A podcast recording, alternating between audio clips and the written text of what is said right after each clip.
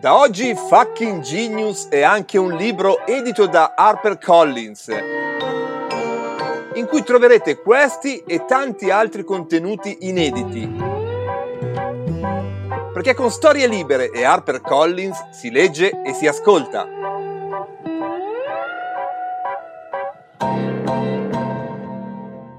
Storie Libere presenta questa serie di podcast è nata per celebrare tutti quei personaggi storici e contemporanei che con la loro visione e la loro opera hanno cambiato per sempre la nostra storia, dando una nuova direzione alla traiettoria dell'evoluzione umana. Anticonformisti, eretici, ribelli, rivoluzionari, lungimiranti e visionari quando pensiamo a questi personaggi non possiamo che riferirci a loro come fottuti geni e da qui il titolo di questi podcast. Fucking Genius racchiude tutto il rispetto e l'amore appassionato che proviamo per questi straordinari Homo sapiens. In questa puntata raccontiamo il più grande scienziato della storia. Potremmo definirlo il padre di tutti gli scienziati, un vero e proprio mito per chi ama formule, equazioni e teoremi. Fu proprio lui il primo a trasformare i fenomeni fisici in perfette e sofisticate formule matematiche, unico strumento in grado di descrivere l'universo. Nel 1969, in occasione della conquista della Luna, lo scrittore e giornalista Norman Mailer coniò questa bellissima frase. È come se avessimo iniziato a rovesciare le tasche dell'universo. E no, caro Norman, a dire il vero, a svuotare le tasche dell'universo abbiamo iniziato ben 300 anni prima, proprio grazie al fottuto genio di cui parleremo oggi.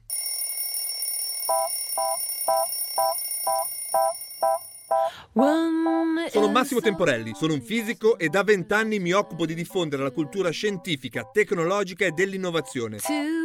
Ma non sono qui per parlare di me, abbiamo un piatto ben più ricco sul tavolo e allora iniziamo ad addentarlo. Questo è Fucking Genius e oggi raccontiamo la storia di Sua Maestà Isaac Newton.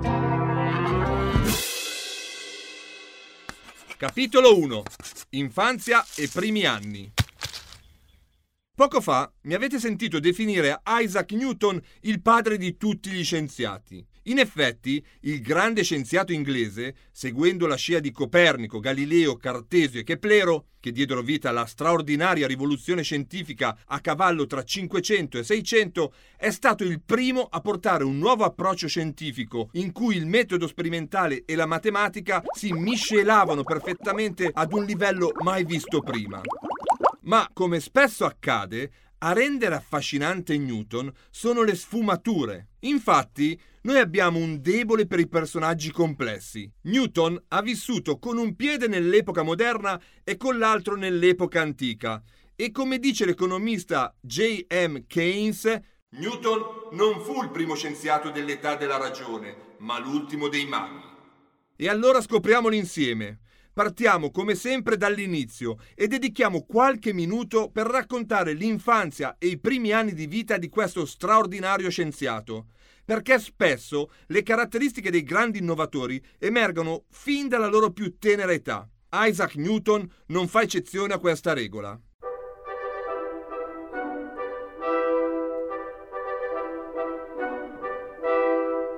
Isaac Newton nacque il 25 dicembre del 1642. Proprio così.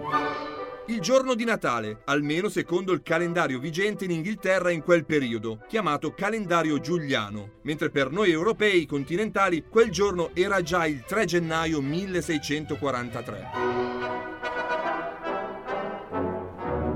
Personalmente mi piace pensare che Newton sia nato il giorno di Natale del 1642 e non i primi giorni del 1643. In primis perché quella data ricorda il Messia, almeno in senso laico, vale a dire, come recita il dizionario, una persona lungamente attesa come protagonista di un miracoloso rinnovamento. Newton, insomma. In secondo luogo, perché quello stesso anno, il 1642, morì il grande Galileo Galilei e mi piace vedere in questo un passaggio di testimone tra due grandi geni dell'umanità. Dobbiamo dirlo subito e liberarci dall'impiccio. Isaac Newton non era un personaggio simpatico. Era permaloso, solitario e diffidente, spesso anche aggressivo. In tutta la sua vita ha avuto solo tre amici. Sembra che abbia riso una sola volta e per giunta lo fece per prendere in giro un suo collega che non capiva l'importanza del pensiero di Euclide. Geniale ma intrattabile. Ma noi non siamo qui a celebrare le anime buone e docili. Noi inseguiamo la genialità, quella fottuta, quella quasi fastidiosa, quella che ci obbliga a ripensare noi stessi, quella in grado di cambiare il mondo per sempre. Certo, a discolpa di Newton, dobbiamo registrare che i primi anni della sua vita non furono semplici, anzi, proprio il contrario. Isaac nacque in un piccolo paese del Lincolnshire a circa 100 km a nord di Londra. Il futuro scienziato della gravitazione nacque prematuro e gracile, tanto che in molti, vedendolo, pensarono che non avrebbe superato la prima settimana di vita. Invece, il nostro fottuto e coriaceo genio vivrà addirittura 84 anni, superando di gran lunga l'età media della sua epoca. Quando Newton venne alla luce, il padre era morto da tre mesi. Per questo, lo scienziato crebbe con la madre, Anna, e i nonni materni, che da generazioni erano dei benestanti agricoltori con diverse terre e tanti capi d'allevamento. Questa già anomala e fragile situazione familiare si guastò del tutto quando, all'età di tre anni, Newton si trovò anche senza la mamma. Anna Infatti, si risposò con un ricco chierico di nome Barnaba Smith e lasciò il suo paese d'origine, abbandonando il piccolo Isaac alle sole cure dei nonni. Sarà forse proprio in quegli anni che Isaac, abbandonato dalla madre e senza un padre, forgiò il suo duro e difficile carattere. Questa situazione familiare lasciò un segno indelebile sul giovanissimo Newton e lo sappiamo perché qualche anno dopo, all'età di 19 anni, stilò una lista dei suoi peccati, soffermandosi proprio sul suo odio per la madre e il suo nuovo compagno. Ma leggiamo alcuni di questi peccati che ci restituiscono molto del carattere di Newton, del suo senso di colpa e della sua accesa fede in Dio. Ho usato la parola di Dio troppo liberamente. Ho mangiato una mela nella tua casa, la casa di Dio. Ho fatto una penna nel tuo giorno, la domenica. Ho negato di averlo fatto. Ho nascosto un ago nel cappello di John Kay per pungerlo. Ho rifiutato di obbedire agli ordini di mia madre. Ho pensato di bruciare il mio patrigno e mia madre insieme alla loro casa. Ho augurato a qualcuno di morire. Ho picchiato varie persone. Ho avuto pensieri, parole e sogni sporchi. Una ricaduta. Un'altra ricaduta. Ho rotto di nuovo il mio patto col Signore. E così via, fino a raggiungere quasi 50 peccati. Ma torniamo a quei primi anni di vita, che il grande scienziato passò dunque con i nonni materni.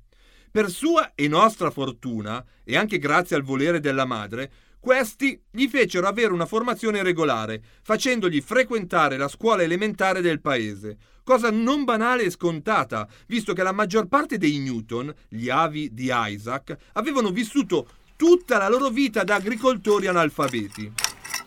Nel 1652, quando Isaac Newton aveva ormai dieci anni, il patrigno Barnaba Smith morì. Così la madre tornò al paese natale, ricongiungendosi con il figlio primogenito e portandosi in dote altri tre figli avuti dal secondo matrimonio. Questa nuova situazione non durò a lungo. Infatti, nel 1655, all'età di 13 anni, Newton andò a studiare a Grantham, alla King's School, a circa 13 km dalla casa di famiglia.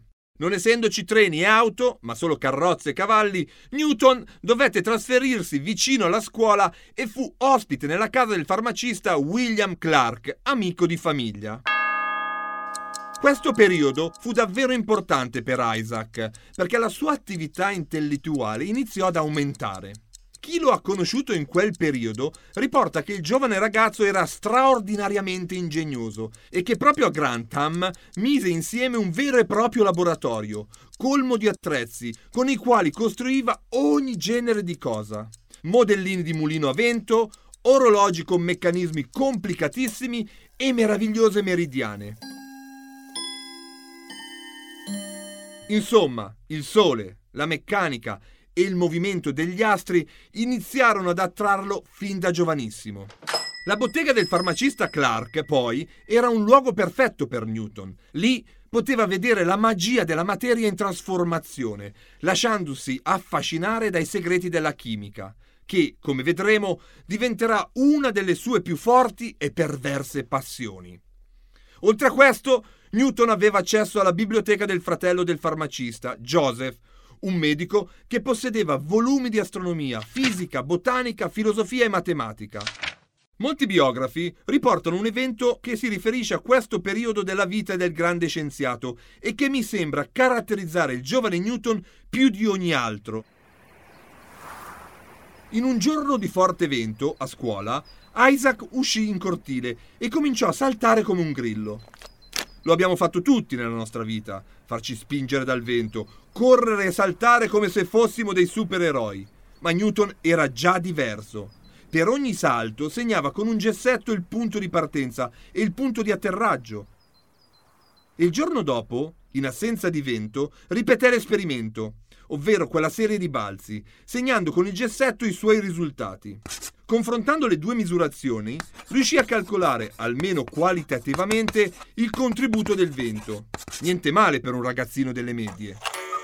Questo deve essere stato davvero un periodo positivo per Newton, che, per la prima volta in vita sua, strinse addirittura un legame di amicizia e forse anche qualcosa di più con Catherine Vincent, la figliastra del suo ospite, il farmacista Clark. Come già detto, questa sarà una delle pochissime amicizie che Newton avrà nella sua vita. Quando Newton aveva ormai 16 anni, la madre si convinse che suo figlio avesse studiato a sufficienza e che ormai era pronto per gestire le attività agricole e imprenditoriali della famiglia. Così Newton tornò al paese natale e iniziò a lavorare nei campi. Riuscite a immaginarvelo? L'uomo il filosofo, lo scienziato che avrebbe cambiato per sempre la storia della scienza e la traiettoria della nostra specie alle prese con contadini, aratri e sementi? Io no, e probabilmente nemmeno lui, visto che i risultati furono davvero scadenti, se non addirittura dannosi per le attività di famiglia. Newton si perdeva tra i suoi pensieri, dimenticava le cose, tanto che alcuni suoi sottoposti dissero alla madre: È buono solo per l'università. E così, davanti a questa evidenza, e pressata anche da suo fratello William, un reverendo che si era laureato a Cambridge e che si era accorto delle straordinarie doti del giovane nipote, la madre decise di far continuare a studiare il figlio, per fortuna sua e di tutta l'umanità. Capitolo 2. Isaac, servo, studente o maestro? Newton arrivò a Cambridge all'inizio dell'estate del 1661 la madre, però, aveva secondato il figlio controvoglia in questa sua avventura accademica, quindi non investì nemmeno una sterlina. Così Isaac entrò nell'importante Ateneo e in particolare nel prestigioso Trinity College come Caesar. I Caesar erano al livello più basso della scala accademica e sociale di Cambridge. Nel più alto c'erano i figli delle ricche famiglie nobiliari, che avevano tutti i privilegi. Poi c'erano i commoner, che pagavano il college per poterlo frequentare. E infine c'erano i Caesar, cioè gli studenti che per studiare erano obbligati a svolgere lavori manuali per il college. Dovevano pulire le stanze, servire a tavola e tenere in ordine le parti comuni. Il nostro fottuto genio era uno di questi e partì dunque dal gradino più basso della scala accademica. Ma come vedremo, grazie alle sue straordinarie capacità arriverà molto, ma molto in alto. A quel tempo, a Cambridge, gli insegnamenti si basavano principalmente sulla filosofia aristotelica. Anche se a pensarci ora sembra incredibile, tra le mura dell'antica università si professava il modello geocentrico, in cui la Terra è al centro dell'universo e tutti i corpi celesti, compreso il Sole, ci girano intorno. Insomma, Cambridge, a metà del Seicento, al di là del prestigio e della caratura dei suoi insegnanti, era una pesante e polverosa istituzione di conservatori. Pensate che la prima cattedra di matematica venne istituita solo nel 1663, grazie ad una donazione da parte di Henry Lucas, che alla sua morte lasciò in eredità parte dei suoi beni all'università. In suo onore, la cattedra di matematica è ancora oggi chiamata cattedra lucasiana e avrà come primo occupante il professor Isaac Barrow, con cui Newton avrà molti rapporti in futuro. Tanti altri nomi incredibili seguiranno Barrow, tra cui lo stesso Isaac Newton, of course, Charles Babbage, di cui abbiamo parlato in un altro episodio, il grande Paul Dirac e il recentemente scomparso Stephen Hawking. Insomma, forse l'essere un Caesar e la mancanza di una vera e propria cattedra in matematica furono alcuni dei motivi per cui la giovane matricola non riuscì a spiccare in quei primi anni di università. Come spiega Rob Illiff nel bellissimo libro recentemente pubblicato da Oepli e dedicato al nostro protagonista, Newton non si distinse particolarmente agli inizi del suo iter accademico non ricevette un exhibition, ossia una sorta di borsa di studio di modesta entità, conferita come premio per l'eccellenza negli studi. Newton era poco interessato ai classici della filosofia e della matematica, che basavano i loro discorsi su ragionamenti qualitativi, Piuttosto guardava con interesse ai nuovi movimenti che tuonavano con forza dall'Europa della rivoluzione scientifica, esplosa nel secolo precedente, dove la misura, l'esperimento e le questioni quantitative erano diventate centrali per ogni ragionamento nell'ambito della filosofia naturale. Così Newton in autonomia leggeva, studiava e commentava Copernico, Galileo e soprattutto Hobbes, Cartesio e Boyle. Lentamente ma inesorabilmente il suo diventa un vero e proprio programma di indagine filosofica, che il giovane scienziato intitola Alcune questioni filosofiche.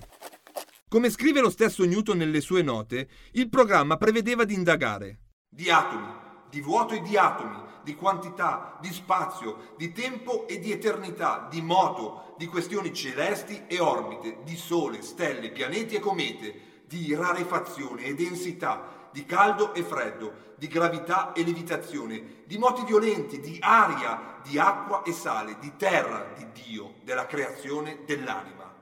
Ambizioso, vero? Che Newton con questo programma prendesse le distanze dagli studi ufficiali di Cambridge e quindi dalla filosofia di Aristotele è chiaro fin dalla prima nota che il giovane 22enne scrisse sul suo quaderno. Platone è mio amico, Aristotele è mio amico, ma ancora più amica mi è la verità.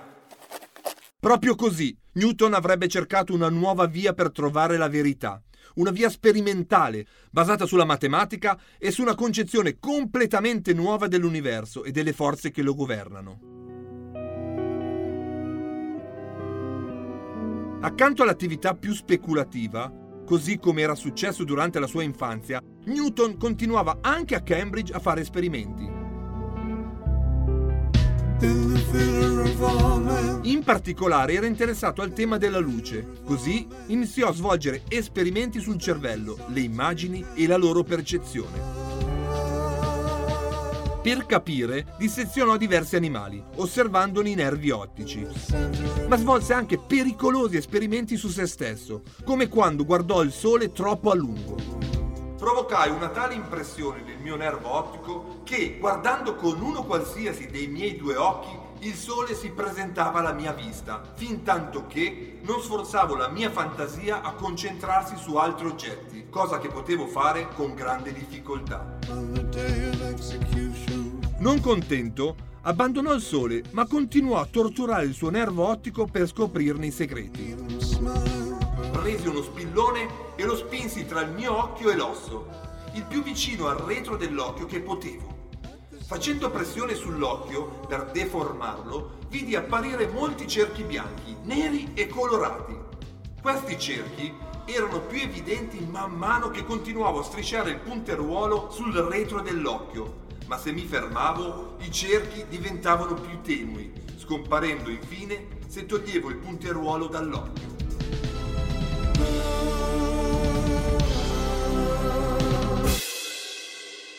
Newton faceva tutto questo per amor della scienza, per amor della conoscenza. Capitolo 3. La peste e i due anni mirabili. I più anziani fra noi hanno 30 anni. Ci rimane dunque almeno un decennio per compiere l'opera nostra. Quando avremo 40 anni, altri uomini più giovani e più validi di noi ci gettino pure nel cestino come manoscritti inutili. Noi lo desideriamo. Filippo Tommaso Marinetti, Manifesto Futurista 1909. È dimostrabile con inequivocabili dati storici che nel mondo della scienza e della tecnologia ma più in generale delle idee e dell'innovazione, i giovani abbiano un ruolo determinante.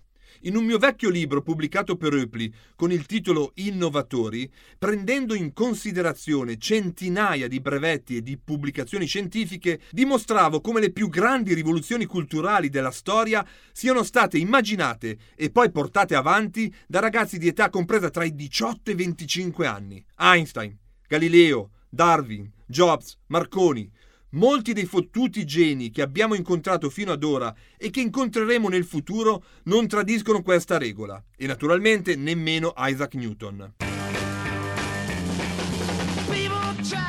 Prima di buttarci a capofitto negli anni più proficui del nostro fottuto genio, approfittiamo di questi dati per ammonire, permettetemelo, la classe dirigenziale e gli imprenditori del nostro paese, che spesso non fanno fruttare questa incredibile energia rappresentata dai giovani. Viceversa, lasciatemi stimolare vigorosamente i giovani a fare meglio, a buttarsi nei progetti imprenditoriali, nelle start-up, fin dagli anni dell'università è quello il momento migliore per generare le idee più grandi e rivoluzionarie. Non aspettate di diventare vecchi per cambiare il mondo. Non sono io a dirlo, ma le biografie di tutti i nostri fottuti geni, compresa quella che stiamo celebrando, quella del grande e giovanissimo Isaac Newton. Ma torniamo nel 600. Nel 1665 Londra e Cambridge furono colpite da una violenta epidemia di peste. Chi poteva scappava dalla città, rifugiandosi nei centri più piccoli o in campagna, dove la malattia aveva meno possibilità di diffondersi. Per questo motivo, come molti studenti di Cambridge, Isaac Newton tornò nel piccolo paese della sua famiglia. Dopo aver raccolto stimoli a Cambridge per quattro anni e letto i testi dei più grandi pensatori moderni, proprio nell'isolamento della campagna Newton avrà una vera e propria esplosione intellettuale, paragonabile a quella che Albert Einstein ebbe nel 1905, quando, anche lui isolato in un ufficio brevetti, a soli 25 anni, scrisse tre articoli che sconvolsero la fisica per sempre. Tra il 1665 e il 1667, cioè tra i suoi 23 e 25 anni, Newton, completamente isolato dal resto del mondo accademico, diede uno dei maggiori contributi alla scienza, sviluppando tre grandi e originali lavori. Uno strumento matematico sofisticatissimo, il calcolo differenziale. Una ricerca originalissima sulla natura della luce e dei colori. E poi, dulcis in fundo, abbozzò la sua teoria della gravitazione universale. Inoltre, come se non bastasse, Newton inventò, progettò e costruì un suo telescopio, basato non sulle lenti come quelli di Galileo, ma sugli specchi. Ottenne così uno strumento di osservazione decine di volte più preciso di quelli costruiti fino ad allora, e che ancora oggi è il telescopio più usato in astronomia, noto con il nome di newtoniano o a riflessione. Ognuno di questi contributi oggi sarebbe premiato con il Nobel per la fisica. Dunque, cerchiamo di capirne, almeno per sommi capi, la portata e l'originalità. Partiamo dal suo contributo alla matematica. Ascoltiamo direttamente le parole di Newton su questo punto. A quell'epoca trovai il metodo delle serie infinite all'inizio dell'anno 1665 trovai il metodo di approssimazione delle serie e la regola per ridurre in serie ogni binomio. calcolai con il metodo delle serie infinite l'area dell'iperbole fino alla 52esima cifra decimale. Nel novembre trovai il metodo diretto delle flussioni. Nel maggio seguente mi addentrai nel metodo inverso delle flussioni. In quei giorni ero nel fiore dell'età delle mie facoltà inventive e mi occupavo di matematica e filosofia più di quanto mi sia mai avvenuto da allora. Per capirci di più, traduciamo in termini moderni le parole di Newton. Il metodo delle flussioni è il calcolo differenziale, ossia le derivate. Il metodo inverso delle flussioni è il calcolo integrale, gli integrali. Il metodo delle serie infinite è quel sistema che permette di trasformare e ridurre una qualunque funzione matematica in un polinomio, che è molto più semplice da studiare. Tutti questi strumenti saranno usati dallo stesso Newton per le sue teorie sul mondo fisico, dall'ottica alla gravitazione universale, ma soprattutto avranno un'incredibile ricaduta su tutta la fisica e la matematica dei secoli successivi, ma anche sull'economia, la statistica e l'ingegneria. Insomma, Newton, a soli 23 anni, da solo e partendo da una formazione da autodidatta, aprì un intero nuovo ambito della matematica, l'analisi Davvero un fottuto genio. Vediamo ora il contributo che Newton diede all'ottica. L'osservazione della formazione dei colori quando la luce passa attraverso un vetro era nota da secoli. Ma ancora ai tempi di Newton si pensava che i colori fossero una specie di contaminazione inserita dalla materia. La luce è bianca, perfetta e divina, ma entrando nel vetro si guasta, si sporca e mostra questi difetti chiamati colori. Così pensavano i filosofi naturali di quell'epoca. Newton, nel silenzio della casa dei familiari, iniziò una serie di esperimenti per capirci di più. Già altri avevano giocato con prisma e luce, ma Newton usò la sua abilità di costruttore e sperimentatore per migliorare l'apparato sperimentale praticò un foro nelle imposte di casa e, ottenuto un sottile raggio luminoso, iniziò un'indagine scientifica e attenta sulla luce solare. Quello che osservò e sintetizzò per iscritto nei suoi taccuini è che la luce sì è bianca, ma quel bianco è la risultante della somma di tutti i colori dell'arcobaleno. All'epoca si sapeva che passando da un mezzo ad un altro, cioè dall'aria al vetro nel caso del prisma, la luce rifrange, ovvero piega la sua traiettoria. Newton intuì, anzi osservò, che ogni colore, cioè ogni componente della luce bianca, rifrange con angoli diversi e così riuscì a spiegare che la formazione dello spettro colorato non era un difetto del vetro, ma una proprietà intrinseca della luce.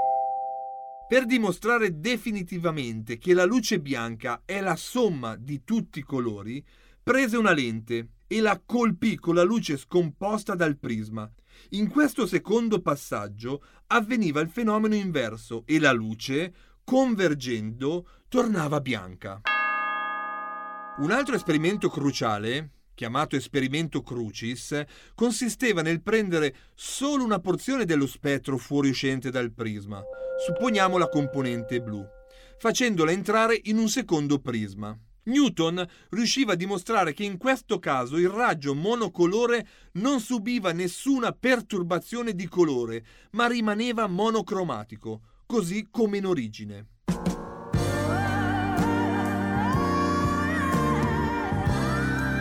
Questo era un approccio completamente nuovo al fenomeno della luce e dei colori oggi completamente accettato, ma allora davvero rivoluzionario. Curiosità. Questo esperimento è stato così importante, e non solo per la fisica, da entrare nell'immaginario collettivo e apparire in tutta la sua bellezza sulla copertina di uno dei dischi più belli della storia della musica. The Dark Side of the Moon dei Pink Floyd. Rock and roll, Isaac.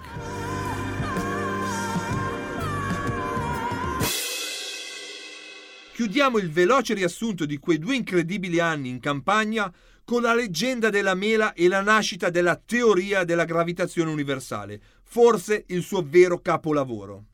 L'episodio della mela caduta in testa a Newton è una sorta di mito, o forse no. Testimonianze dirette di persone che lo hanno conosciuto raccontano questo aneddoto più volte. La scena si sarebbe svolta così.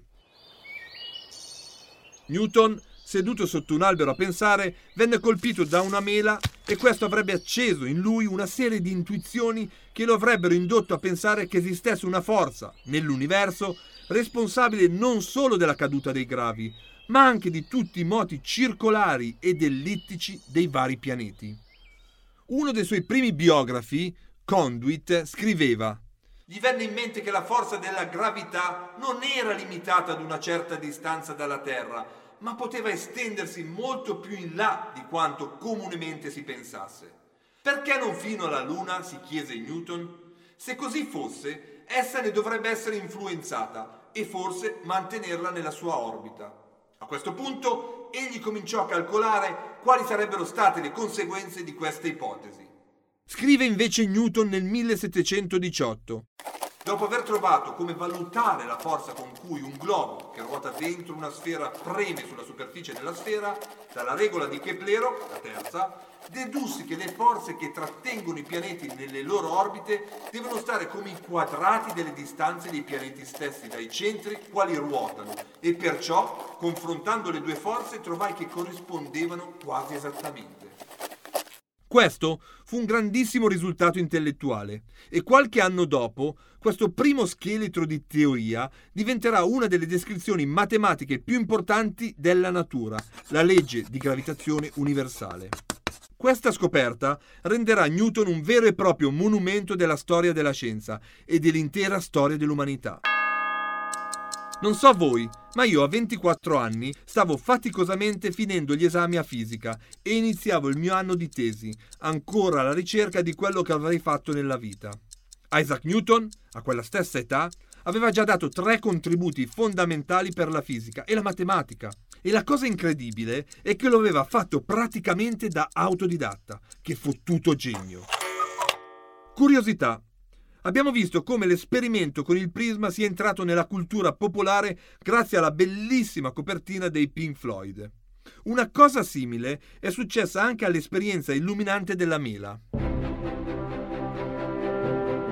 Infatti, Steve Jobs di Apple, un altro fottuto genio di cui abbiamo raccontato vita, morte e soprattutto miracoli, nel 1976, come primo logo della sua azienda, scelse proprio la scena della mela che cadeva in testa al genio britannico.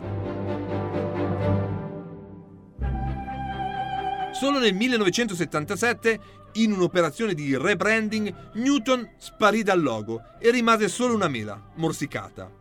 Insomma, Newton è tra di noi, non solo nella storia della scienza, ma anche nella cultura popolare, tra musica e nuove tecnologie. Capitolo 4. Il ritorno a Cambridge e la cattedra lucasiana. Nel 1667 l'epidemia di peste era finita e Isaac Newton poté tornare a Cambridge con i suoi quaderni pieni di nuove idee. In quell'anno divenne Fellow del Trinity College, ottenendo così vitto e alloggio gratuiti e un piccolo stipendio fisso. Il primo passo era stato compiuto, ora Newton era un membro ufficiale dell'Accademia inglese. Ancora nessuno sapeva cosa si nascondesse nella mente e nelle pagine dei taccuini del giovane scienziato. Il carattere riservato e sospettoso del nostro protagonista avrebbe tenuto al sicuro quel tesoro probabilmente per sempre, se non fossero arrivate delle perturbazioni esterne a fargli cambiare idea. Infatti, all'inizio del 1669 il professor lucasiano Isaac Barrow gli mostrò un lavoro svolto dal matematico tedesco Nicolas Mercatore, il cui focus erano i logaritmi e alcuni procedimenti per semplificare gli studi delle funzioni complesse, molti dei quali aveva svolto in gran segreto anche Newton. Questo fatto deve aver fatto scattare qualcosa nel giovane scienziato. Infatti Newton anche se con reticenza, iniziò a rendere pubblici i suoi lavori. Ecco cosa scrive Rob Illiff su questo cruciale momento. Consentì che una sua opera matematica, oggi nota con il titolo di De Analisi, fosse fatta circolare tra i matematici di Londra. Con il suo permesso, Isaac Barrow la spedì al matematico John Collins, che coordinava un'ampia gamma di ricerche matematiche a Londra. I risultati di questo gesto non tardarono ad arrivare. In quei mesi Isaac Barrow lasciò la cattedra di matematica e così, anche grazie al successo della sua opera, che si stava diffondendo tra i matematici di Londra e di mezza Europa, Newton venne scelto come suo successore e quindi nominato alla cattedra lucasiana il 29 ottobre del 1669. Aveva solo 27 anni ed erano passati solo 8 anni da quando per studiare a Cambridge puliva le stanze degli altri studenti. Niente male, cosa dite? Le lezioni, le pubblicazioni e gli incontri pubblici che un professore deve per forza espletare obbligavano Newton ad uscire allo scoperto. Non poteva più fingere di non essere un genio e di avere già partorito idee tra le più rivoluzionarie della sua epoca. Ma il nostro Isaac, come da suo stile, cercò di rimanere nascosto, o almeno non troppo esposto, e decise di portare in aula un corso di ottica geometrica, piuttosto standard. Quelle lezioni divennero un libro, e nell'autunno del 1671 l'opera era quasi pronta per la pubblicazione. Isaac Barrow, che lesse le bozze del libro, ne parlò ad un collega come una delle più grandi opere di genio che la nostra epoca abbia prodotto. Anche senza forzare il passo, Newton era una spanna avanti agli altri. Newton arricchì e completò anche tutte le sue teorie i metodi delle flussioni, le derivate e le sue intuizioni sulle serie infinite, con l'intenzione di raccoglierle in un volume. Purtroppo, questo incredibile trattato di matematica non vide mai le stampe, o almeno non in quella forma e in quel periodo. Il contenuto finirà solo più tardi in altre sue opere. Questa scelta lo obbligherà anni dopo a intraprendere una dura ed estenuante lotta con il filosofo e matematico Leibniz per il riconoscimento della paternità del calcolo differenziale. E non sarà l'unica battaglia. Prima Newton dovrà combatterne un'altra con un altro fisico del suo tempo, Robert Hooke. Ma andiamo con calma, torniamo alla sua scrivania nel 1671. Nonostante il suo libro sull'ottica geometrica fosse pronto per essere stampato, Newton rallentò, anzi interruppe la sua ultima revisione, senza una chiara ragione. Studiando approfonditamente la sua biografia, si scopre che più volte nella sua carriera il professor Barrow cercò di convincere Newton a pubblicare i suoi trattati. E questa è sempre stata la risposta che riceveva dal nostro scostante e fottuto genio.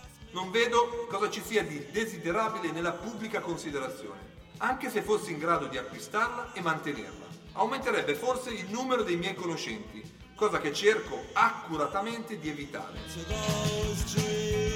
A Newton non interessava il parere dei suoi contemporanei e, più in generale, degli altri, come se rispondesse solo a se stesso e forse a Dio.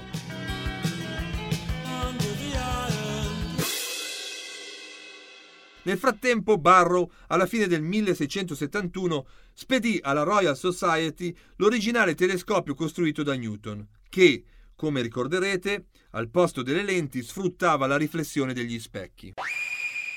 Lo strumento venne accolto molto favorevolmente dagli scienziati di quella importante società e Newton scrisse al loro presidente Oldenburg dicendosi sorpreso per la meraviglia che aveva suscitato il suo telescopio, visto che lui non gli dava molta importanza.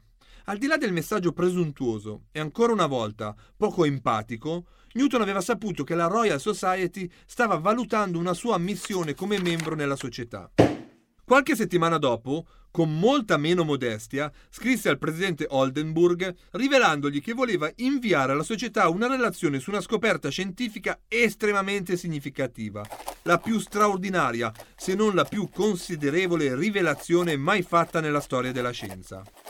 Si trattava di tutte le sue idee, i suoi esperimenti sulla luce e i colori, un passo azzardato, un ponte con il resto del mondo che Newton non avrebbe saputo gestire e infatti da lì iniziarono i suoi guai. Il 6 febbraio del 1672 Newton non aveva ancora 30 anni e le sue idee vennero pubblicate nelle Philosophical Transactions della Royal Society.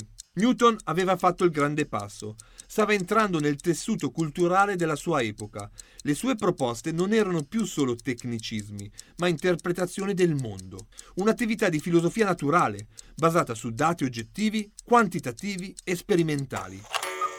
È interessante notare come, invece, la maggior parte delle critiche alla sua opera saranno rivolte proprio alla presunta mancanza di dati a supporto delle sue teorie, accolte come mere speculazioni.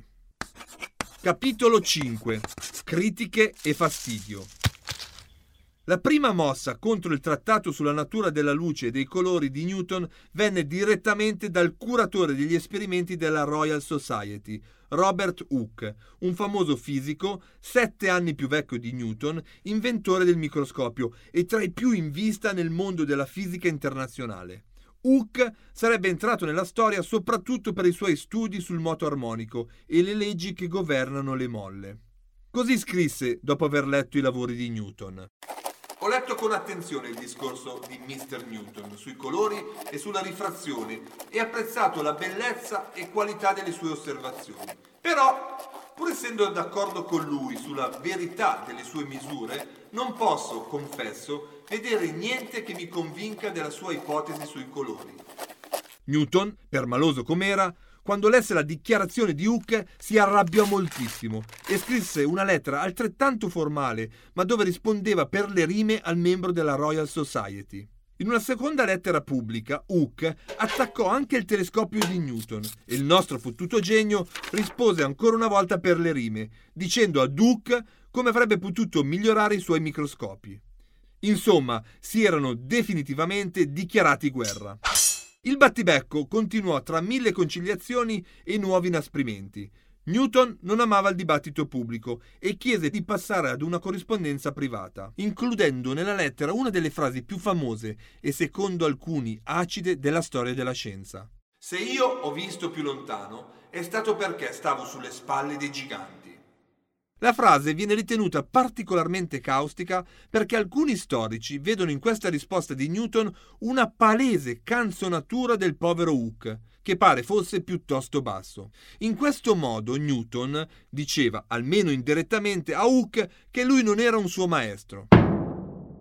In quei mesi le critiche a quel lavoro rivoluzionario arrivavano da ogni direzione. La goccia che fece traboccare il vaso venne versata quando nel gennaio del 1673 il presidente della Royal Society, Oldenburg, che fungeva da vero e proprio filtro tra la comunità scientifica e lo sfuggente Newton, gli recapitò una lettera del famoso fisico olandese Christian Huygens, uno dei padri della rivoluzione scientifica. Anche lui attaccava le teorie sulla luce e i colori di Newton etichettandole come mere ipotesi o semplici opinioni e non vere e proprie teorie scientifiche. A quel punto, stanco di tutti quegli attacchi e soprattutto stufo di perdere molto, anzi troppo tempo nel rispondere pubblicamente alle varie critiche fatte dai colleghi di tutto il mondo, Newton comunicò ad Oldenburg che avrebbe lasciato la Royal Society, scrivendo, irritato e stizzito poiché vedo che non potrò esservi di grande utilità, né a causa della distanza potrò a mia volta godere dei vantaggi delle vostre riunioni, è mio desiderio ritirarmi. Naturalmente in futuro Newton tornerà sui suoi passi, rientrando ad avere una parte attiva nella comunità scientifica e in particolare nella Royal Society, tanto che nel 1703 ne diventerà addirittura il presidente. Ma torniamo alla prima metà degli anni 70 del 600. Newton aveva 35 anni ed era nel pieno della sua carriera accademica e scientifica. A causa delle forti critiche, però, lentamente ma inesorabilmente si allontanò da tutto, persino dalla sua passione per la scienza e la ricerca. Promise a se stesso che non avrebbe mai più pubblicato libri o articoli nell'ambito delle scienze esatte. La domanda vi verrà spontanea. Cosa avrebbe fatto Newton in quegli anni? il mago, lo stregone e il teologo. Capitolo 7. Alchimia e teologia. Alla fine del Seicento, il mito della pietra filosofale, della trasmutazione delle sostanze in oro e dunque la pratica dell'alchimia avevano ancora un forte richiamo per molti filosofi e scienziati, anche se i vari governi e regni, per ovvi motivi, avevano messo al bando questa attività. L'oro non si doveva produrre, lo si doveva possedere o ereditare. Deciso a non trattare più di scienza e di filosofia naturale, Newton si buttò a capofitto in questa affascinante disciplina, ammantata da una coltre di mistero. È un paradosso che uno dei primi scienziati della storia sia piombato in questo mondo tutt'altro che scientifico, spendendovi gli anni più importanti della sua vita.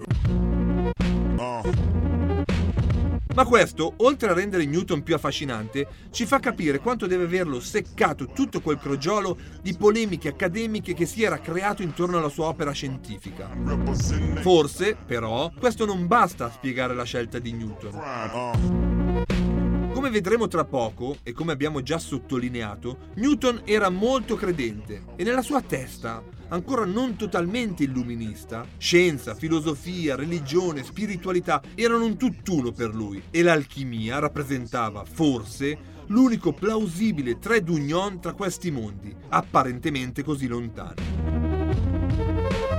Entrando in questo mondo occulto, Newton, come era uso fare tra gli alchimisti di quel tempo, si scelse un nome adatto, in codice.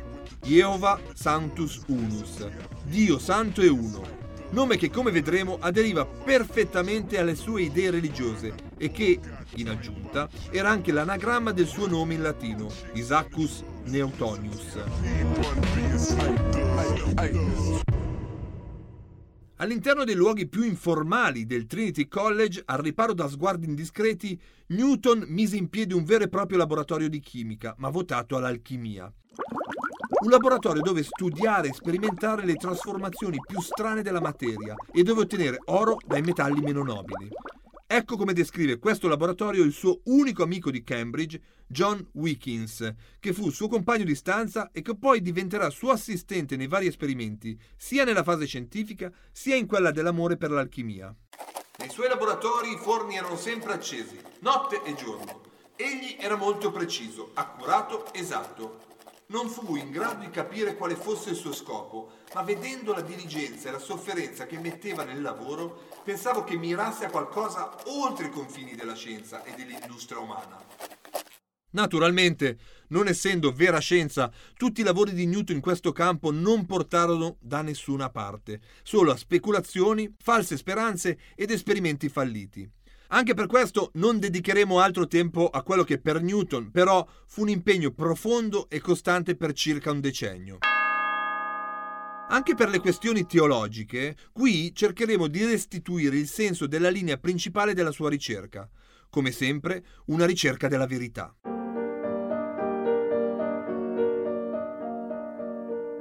Newton era convinto dell'unicità di Dio un Dio solo e indivisibile, come diceva il suo pseudonimo d'alchimista.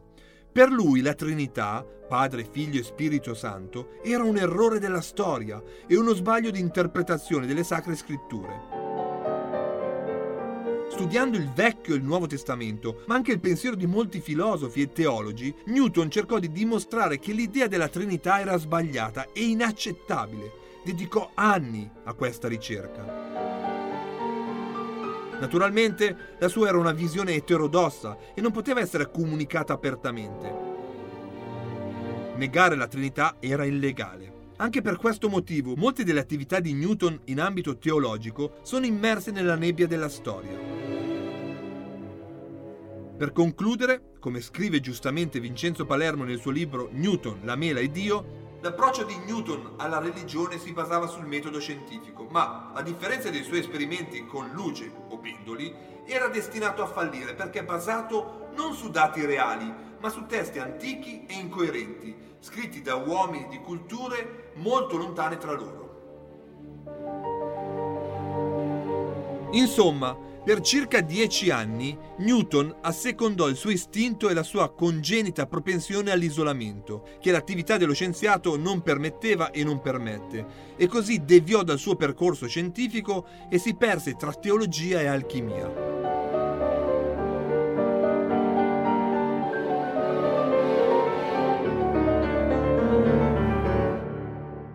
Poi per fortuna, il nostro fottuto genio riemergerà dai fumi del suo laboratorio e dalla nebbia delle sue teorie teologiche, per restituire al mondo l'opera più importante della storia della scienza. Capitolo 8.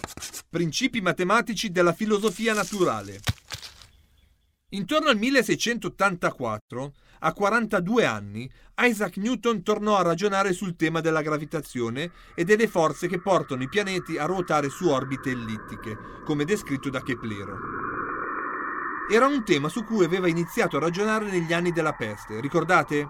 Aveva avuto le intuizioni giuste, aveva svolto qualche calcolo, ma non era riuscito a fare un lavoro strutturato e definitivo. A stimolare nuovamente la brillante mente di Newton su questi temi fu niente po' di meno che l'astronomo reale Edmund Halley, sì, proprio quello della cometa, che dopo aver dibattuto all'interno della Royal Society sul perché i pianeti seguissero orbite ellittiche, incontrò Newton a Cambridge. Interpellato dall'astronomo, il nostro fottuto genio gli disse di conoscere la risposta e gli promise di spedire al più presto una dimostrazione matematica chiara ed esauriente. Halley lasciò Cambridge per tornare a Londra, probabilmente non credendo a quanto detto da Newton. Gli sembrava davvero inverosimile che ci fosse uno scienziato con in tasca una soluzione così importante e che non l'avesse già pubblicata. Ma era vero. Newton, da circa vent'anni, sapeva perché i pianeti ruotavano su orbite ellittiche. Era a causa di quella che aveva chiamato forza gravitazionale e conosceva la matematica per dimostrare come funzionava l'intero universo. Così Newton riprese in mano gli appunti dei suoi vecchi studi e con dovizia e attenzione li arricchì e li completò. Poi, come promesso, spedì la lettera ad Halley. I due scienziati si erano salutati da qualche settimana quando Halley ricevette nel suo studio a Londra un lavoro di circa nove pagine dal titolo Moto dei corpi in orbita, dove il nostro fottutissimo genio descriveva con abilità incredibile e strumenti matematici semplici e convincenti perché come e grazie a quale forza i pianeti percorrono orbite ellittiche. Halley rimase estasiato da quella dimostrazione e cercò di convincere Newton e la Royal Society a produrre uno studio più approfondito su quel tema.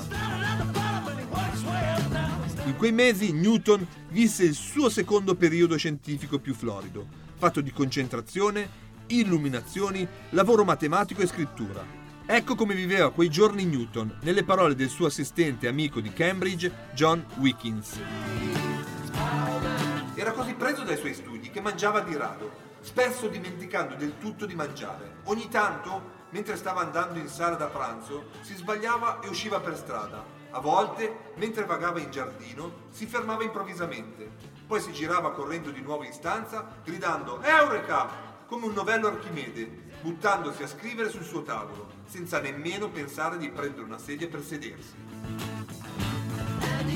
Halley era talmente convinto dell'importanza dell'opera che poteva uscire dalla mente e dalla penna di Newton che si mise a sua totale disposizione, finanziando, incoraggiando e a volte difendendo Newton dai soliti attacchi degli altri accademici. Halley era un grande scienziato, eppure diventò lo sponsor e l'editore di Newton, un bellissimo e umile gesto che ci invita a guardare a questo astronomo con rispetto e stima.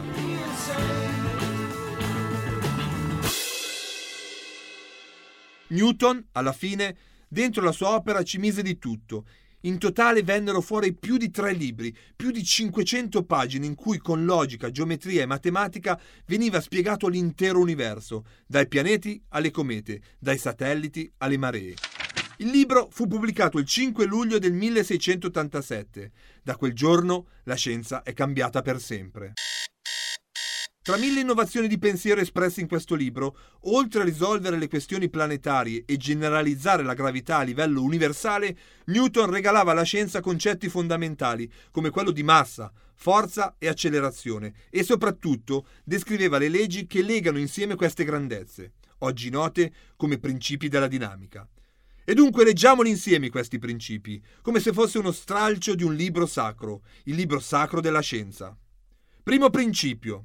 Ciascun corpo persevera nel suo stato di quiete o di moto rettilino uniforme, salvo che sia costretto a mutare quello stato da forze applicate ad esso. Secondo principio. Il cambiamento di moto è proporzionale alla forza motrice risultante applicata ed avviene lungo la linea retta secondo la quale la forza stessa è stata esercitata. Insomma, F uguale M per A. Terzo principio. L'azione è sempre uguale e opposta alla reazione. Le azioni di due corpi sono vicendevolmente in direzioni uguali e opposte. L'opera di Newton cambiò la scienza per sempre e in fondo anche la vita di Newton un po' cambiò. Di certo le polemiche con gli scienziati suoi contemporanei non sarebbero mai mancate, ma Newton nella seconda parte della sua vita sarà meno isolato e più integrato nella società, diventando un uomo politico, un rappresentante di istituzioni pubbliche come la Royal Society e sarà addirittura responsabile della zecca reale. Così scriveva Newton di se stesso. Non so come posso apparire al mondo. A me sembra di essere stato solo come un bambino che gioca sulla spiaggia, divertendosi nel trovare un sasso più liscio del solito o una conchiglia più bella, mentre il grande oceano della verità si estendeva inesplorato di fronte a me. Morirà nel 1723 all'età di 84 anni.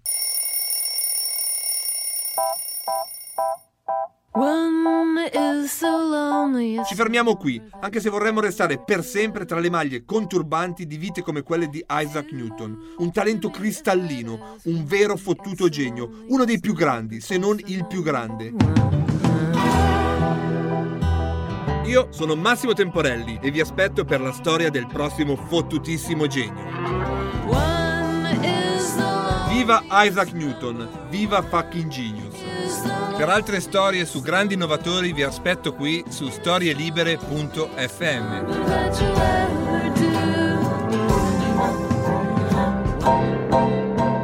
Una produzione storielibere.fm di Gianandrea Cerone e Rossana De Michele. Coordinamento editoriale Guido Guenci e Chiara Tagliaferri. Post produzione audio Era Zero.